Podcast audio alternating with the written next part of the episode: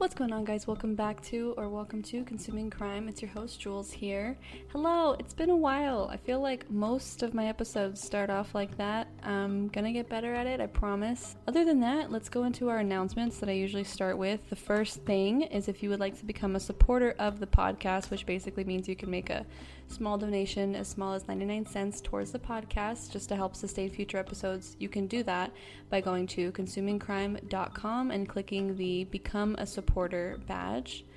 And again, that's consumingcrime.com. Go ahead and hit the Become a Supporter badge. Go ahead and check out the Facebook page if you haven't already, as well as Instagram. I recently made a Twitter, so it's all Consuming Crime. It's going to be the same pink logo with the magnifying glass and the, the gun. There's also a TikTok page, which I'm trying to be better about posting on, but all of it is Consuming Crime just the way it's spelled no spaces, no nothing. Without further ado, let's get into today's episode. So, last you guys heard from me, I went over Homicide Hunter with Joe Kenda, which is a documentary available on Discovery Plus, and I would I went over the first episode. So this one is going to be episode two and it's called Six Feet Under. The reason this one stuck out to me, and we'll get to it in a bit, is the way that they collected evidence, in my opinion, seemed wrong, but I'm also kind of wishy washy about my opinions on it. So I'm going to ask you guys that when we get there. On April 7th, 1987, in Fairview Cemetery, Colorado Springs, Colorado,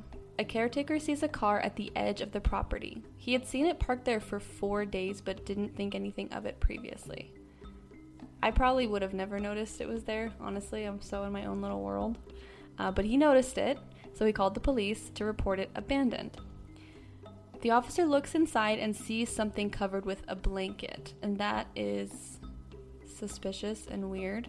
He sees a foot sticking out as well. I wonder if they were able to see the foot sticking out when they opened the door after they got a warrant, or were you always able to see that there was a body in there? Because if that's the case, people are too nosy for it to have taken four days to find this. There is a bruised body of a young woman. There are signs of trauma, but there's no evidence that there was a struggle in the car. So clearly, somebody killed her and then with the car and her in the back seat put her in um, the cemetery parking lot. The coroner is already saying this death is not natural. This is definitely foul play. She has abrasions on her neck that are consistent with manual strangulation. I wonder how hard you have to be strangling somebody for the marks to still be there days later. Maybe because post mortem, the way that the blood, I don't know. Also, some abrasions that are consistent that she fought the killer. Oh man, I guess she she had scratched at her own neck trying to like relieve the pressure, and they can tell because her what did they say? Her nails were almost filed down to like the quick. That's how hard she was scratching. So obviously she fought. The case was ruled a homicide and Joe Kenda is officially taking over. All of these all of these cases in this series are going to be something that Joe Kenda went over, which is kind of cool because last the last series we went over was American Detective with Joe Kenda where he talked about cases that stood out because the detective on the case stood out, but they weren't Joe Kenda's cases. So I think it'll be interesting to see how he handles each case consistently. This girl is about 18 to 20 years old and her life was just getting started, just get barely getting started. Lieutenant Kenda looks at the car and he says that, okay, the car says a lot. So, whose car is it? Is the first question. Is this the killer's car? I doubt it. I don't think anybody is that dumb to use their own car and then to dump it. They assume that the killer was driving. Yes. And they wonder if he left behind any traces. There's no significance to where this car was parked. It was just like a random spot. Officers are now talking to the caretaker, the person that found the car, he said the car was there for four or five days, and that's pretty much all he knew. He didn't really offer anything else. He didn't see anybody suspicious, like, nobody else went to look at the car. He just noticed it. They start taking prints, and they're all smudged or partial, so that's not gonna take them anywhere. They also see hair on the blanket, and it's they describe it as very coarse hair. So my immediate assumption is this is animal hair. They're assuming it's dog hair. It could be a cat, just any animal with hair. So they collect this as well, though, just in case. They also find something on the dashboard. It's a piece of paper with the name Lisa and a phone number. I kind of feel like this was planted. No? Like, who would, if it was the killer? I don't know. I feel, at this point, I feel like the killer is like messing with the cops and trying to leave like tiny little little things because like as an officer you can't just ignore something because you think someone's might be like messing with you. You have to investigate everything. They run the plates and it belongs to 20 year old Vicky Lee Ross. So, not Lisa. I don't know who the hell Lisa is. I don't even think she comes up again, honestly. So, this was her. Oh, okay. Vicky was actually the woman in the back of the car. So, this was her car that she was found dead in. So, now the question is where was she killed? She lived 35 blocks from the area that she was found. She was reported missing the day before. The car had supposedly been there for four to five days, which means she was missing two to three days before anybody reported it. I don't, I don't, I don't really like that. Maybe because my family is very paranoid, they would be like on top of it if I didn't call them as soon as I got in my apartment. But uh, that's just us. She worked at the local market at night, and she was trying to save money for a better car. That night, she had never come home from work. The last time anyone saw her was as she was leaving her job and she was going to go see her grandparents for dinner, but she never showed up. See, at that point, at that point, it's suspicious. Hmm. Maybe we just need to know more about this story. This is when they called the police. This was definitely not like her to just flake on a family member, especially her grandparents. She possibly didn't call anyone because maybe she was with someone she knew that's the theory, at least. But she'd still, she'd still call. Like, you still call your grandparents if you're not to show up somewhere. Without going too far down that rabbit hole, let's look at the blanket. So they need to figure out if that blanket first belongs to Vicky because if it's also hers, then it's another dead end, so to speak. So they go to the parents and they talk to them and they say like this is not her blanket. She does not own a brown blanket. So this could be a clue. For now, it's a mystery, but we'll keep that in the back of our head. Something is found in the autopsy. This is where they figure out that the tearing or breaking of the nails is consistent with a struggle, and then I mentioned broken back to the quick on a couple of fingers. She probably broke them off trying to defend herself while she was being strangled. This tells detectives that the killer probably still has stretch marks on him or her. This part is so weird, and I don't know why we're putting putting homegirl's business out there like that, but I guess it's important. Her pubic hair was shaved recently with swirling marks, which tell them that it was shaved with an electric razor. How? How does it tell them? How does swirling marks tell them what she used to shave? I'm curious about this. If you know the answer to that, please comment and let me know. Huh.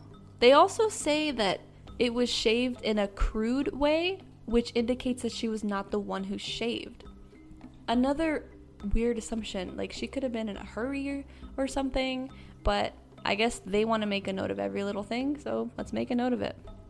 Her time of death was sometime after 9 p.m. on April 2nd, a few days ago. Now they have a tighter timeline. Where was she from 9 p.m. to early morning the next day? I had made a side note because I guess Joe Kenda said, I don't like when they have a head start referring to the killer. And then I was like, well, sir, why would they tell you first, respectfully? I can't just let people live their lives, apparently. Vicky was known to be well spoken and she got along with most people. A couple of years ago, a few friends of hers died in a car accident. So after this, she went into a dark space and started doing drugs. I don't know what kind of drugs, they don't talk about it. But she was a recovering addict. I don't see how this could matter, but like I said, they're noting everything. She was a really good person and did kick off the drugs. She was happy and a very hard worker. So she was clean, is what they're saying. She had plans for the future. She was working two jobs. So maybe she was just mixed up with the wrong type of people.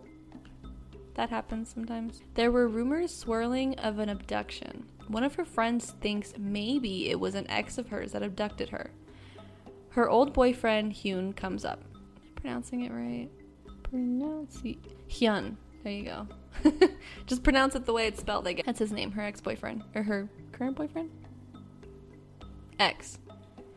People believed, but never confirmed, that he would smack her around. He was her boyfriend back when she used to do drugs, but a little bit after rehab.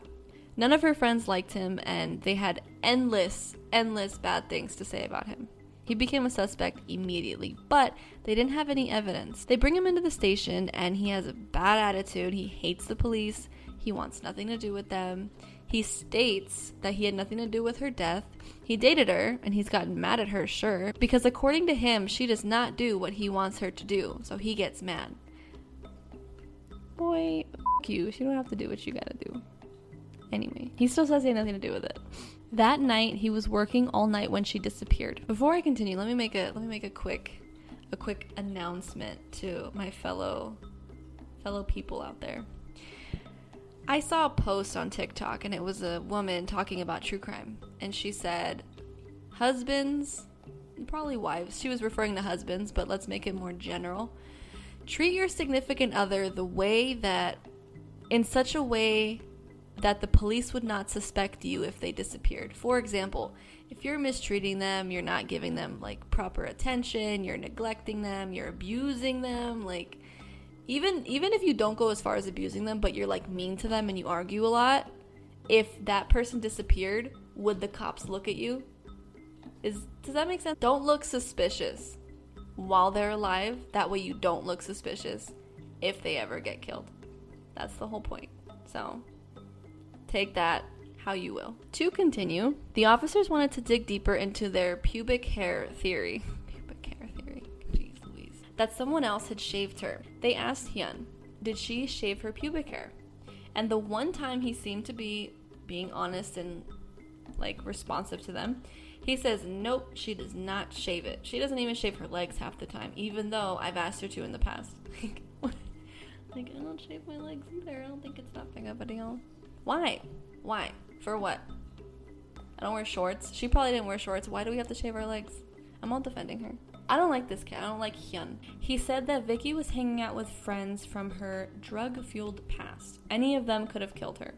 He gives them a list of first names and nicknames, basically everyone he knows that was ever associated with Vicky. This was weird. I, I didn't know how to type this or make a note of this because it sounded so random in the documentary, so it might sound random now.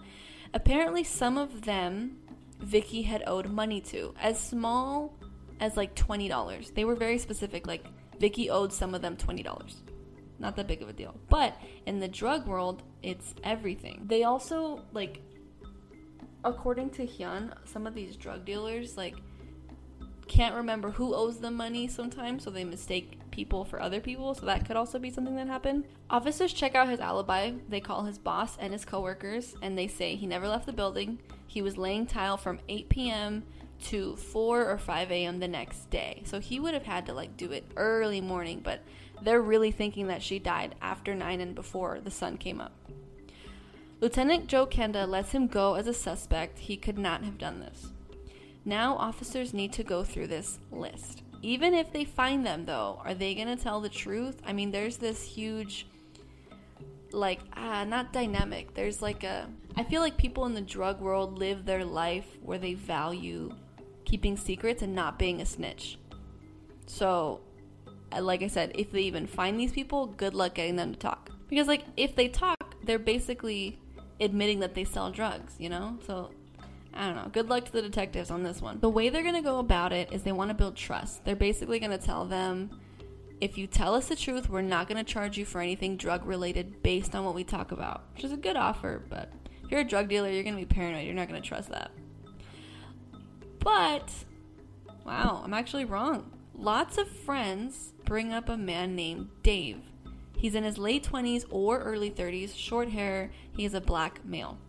He had been threatening her because she owed him $10 and if she didn't pay, he would kill her. This sounds like bull. I'm sorry, it does. $10?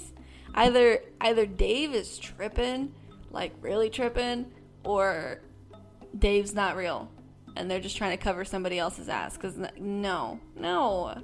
So they need to find him, but they're having trouble. Of course, you're having trouble. He's not real. I I watched this documentary like two months ago. I was scheduled to record it a while ago, which is why like I'm reading the details from when I originally took the notes, but I'm also like I forgot what happened. So that's why I'm having these reactions. While this was happening, officers are calling the number on the paper. A woman answers and she says that she saw Vicky leaving work with a black male.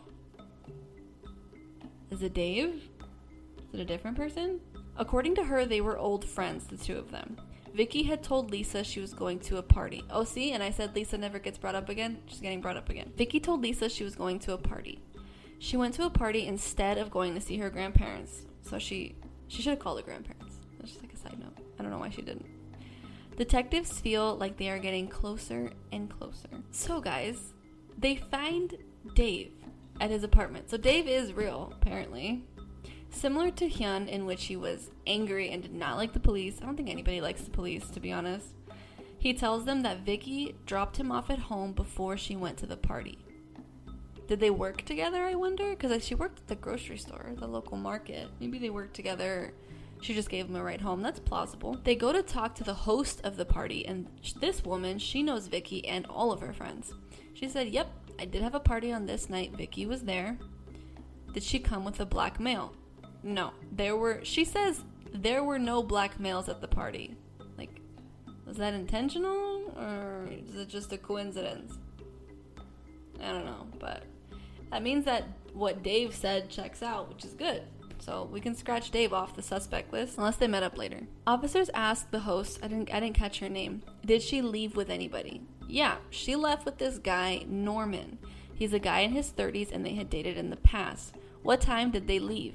10:30 or 11. This is falling in the exact timeline that the detectives established.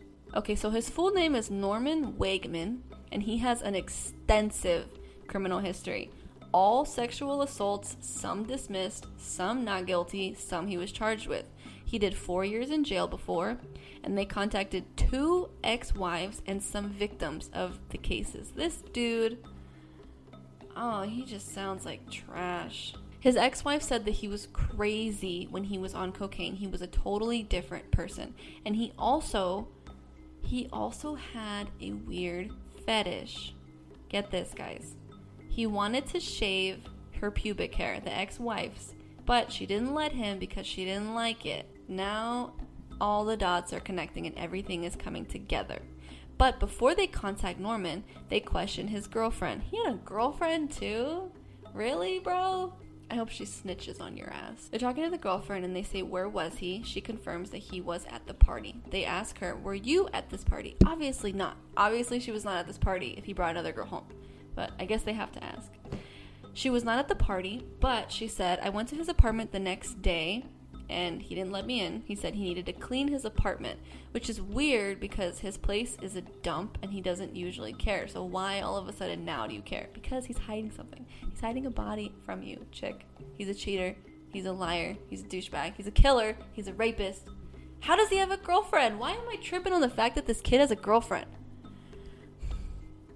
Even if he looks like Charlie Hunnam, no, Cause I see you, you gotta you gotta do a background check on these dudes, like and these girls. Girls can be crazy too, but truthfinder.com is like twenty dollars a month. Y'all should sponsor me. okay, so when she finally got into the apartment, she saw blood on one of his sheets, and he had done laundry that morning, so it obviously had stained. The blood, he claimed, was from his dog who was in heat. It was also weird to her. This is so gross. It was weird to her that he did his laundry. That's how nasty. This dude is crusty and musty and dusty, and he still gets bitches. Like, I can't. I don't know. Is that offensive? Am I gonna get canceled for saying that? Police are now suspecting Vicky was killed somewhere other than the cemetery, which we we already knew that. So, was it at his apartment? Lieutenant Kenda is convinced Norman is his guy, and he is trying to clean up a crime scene. Yes, yes, yes, yes. Yes, let's keep going down this path. The girlfriend said the evening after this, after his cleanup day, when they went to bed that night, he had undressed in everything but his t shirt, and he normally sleeps nude. Ew, dude, do you even shower? You just sleeping in your. Ugh. Anyway. She pulled up his shirt while he was sleeping, and she saw scratches in the midsection of his back. Man, I would have like smacked him. I would have been like, "Who the hell are you with?" That's like if you're not the one that scratched your boyfriend's back like somebody did, just a few more questions, and they're gonna hone in on the weird fetish theory. Have you seen him shave? Yes. How does he shave? She says he uses an electric razor. At this point, they're pretty sure this is the guy. I'm pretty sure this is the guy. Y'all should be pretty sure this is the guy. They ask a judge to issue a warrant and they go and search his apartment. They start in the bedroom and immediately there is something strange. There's a plastic Ziploc bag with what looked like pubic hair. They sprayed luminol, and there definitely was a presence of blood. He also had a water bed, which was too heavy to move, so they drained the water out to look further. Underneath this, they see a fingernail. They all believe that this was to be Vicky's fingernail. She had her nails painted, and the color was consistent with the images of her fingernail. But they couldn't match it to her because she was now six feet under. So now you guys are seeing why it's called what it's called, and I'm about to get into the part that I don't really like. They bring Norman in for questioning, and he waives his rights right away. This tells them that he's probably gonna lie. He said, I went to the party, I met with my friends, and I saw Vicky. They talked, they're friendly. He admitted he did bring her home. Vicky said she wanted to go so they could watch a movie. We left in her car from the party around 10:30 to 11, which matches what the host said. She said she was tired and she had worked two shifts that day, so she wanted to go home and she left. Then he went to bed and that was it. Officers asked him to raise his shirt. He was like, Why? They say, I want to see if you have scratch marks. He raised his shirt, he did a turn, and there was nothing there. This was weird to me. This was very weird to me because how would the girlfriend, why would the girlfriend lie? How would she know to lie if the police didn't even release that information to the public? Unless he knew and put makeup on, which is my only theory, honestly. The prints at the scene, like I mentioned before, were too smudged to match to anyone, let alone him. Officers needed more before they could arrest him, so they released him from custody for now. They asked forensics to compare the fingernail found at the apartment to Vicky's nails. They're looking at the autopsy photos, lots of pictures of her hands and fingers, but nothing. They're even like zooming in trying to match if the rip marks match, but nothing is allowing them to compare. The only way to be certain are to look at Vicky Ross's hands, but she's been buried for over a week. I want to know why, if they knew that she fought with her nails and her nails were broken, why wouldn't they take the DNA off of her? Maybe that was just like a an oversight, but they took notes of the most random things and they couldn't get her nails. Okay, no one's perfect, but damn, guys. Yeah, so they need to exhume her body. So if they're if they're wrong, this is gonna be really bad. This is gonna be terrible. Basically, they're basically gonna be putting the family through burying her again. It's just I don't know, it's messed up. I personally, if somebody killed me and they had to dig up my body, I would be okay with it. But it just feels so wrong. What do you guys think? What do you guys think? I know they have to, but I just want to get your thoughts. They went to get consent from the family and they allowed it because they want to know. They think about, you know, her being violated again, but it had to be done. That's what her mom said. They open up her grave, bring the casket up, and the coroner removes all 10 fingernails and puts them in each a different container. Once he is done, they rebury her. I wonder if they would have had to do another funeral. I would have wanted to. Now they wait for the comparison to be made, and this could take days. While they're waiting, they go back and think about the crime scene. So let's go back to the blanket, the brown blanket. They knew that Norman had a dog. Lieutenant Kenda believes the hair on the blanket was dog hair. After doing some testing, they conclude the hair did not come back to Norman's dog. Hmm. They go talk to Norman's neighbor and find a coincidence. She says the two of them share a storage area. She puts her seasonal items in storage, and they ask her, What do you put? Like, what kind of items? And she says, You know, these apartments are really small, so during the summertime, I leave my electric blanket in there. Vicky's body was found wrapped in an electric blanket. So, what color is it? She said it's brown. Starting to sound like it could be the blanket. She says, I still have the remote. So she goes to find the remote, and then that's when she figures out her blanket is missing. You guys, this is the blanket. What about the animal hair? She says she has a cat. They took the hair from the cat with a brush, and Muffin, I love when they say this. They say Muffin is not too pleased about this process. Like, that's adorable. Bella, my white cat, likes being brushed. Coda, my black cat, does not. So I can totally get behind Muffin's mentality. Back at the lab, the serial number from the remote is compared to the blanket. Same manufacturer, same model. So this matches. So does the hair samples from the cat. It's a perfect match. This is the blanket. And the only other person that had access to it is Norman. Now we're getting to finally, we're finally getting enough to get Norman. The forensic results come back about the fingernails, and it is a match. The striations of the tear matches, as well as two layers of nail polish from each piece. Now they can place Vicky in Norman's bed on the night she died. Sometime during the night, he turned on her. This is the theory. She broke her nails trying to defend herself, and he strangled her to death. So they must have been having a good time. Maybe she said something to set him off. Maybe he was on cocaine, like the ex wife said. It, it's not an excuse, I'm just saying. He now has to dispose of her and her car, so he takes his neighbor's blanket. Puts maybe he thought that taking the neighbor's blanket would like confuse them. Puts her in the car, drives two and a half blocks to a cemetery, and then he walks home. They arrest Norman and charge him with first degree murder. He is now facing life in prison without the possibility of parole. He pleads guilty and is sentenced to 46 years in prison. what? He served only 16 years and became eligible for parole. He could be released in November of 2014. Is he out? There's and I when I looked it up because I wanted to know. I guess there's rumors on Facebook that he died in prison of cancer. What was his name?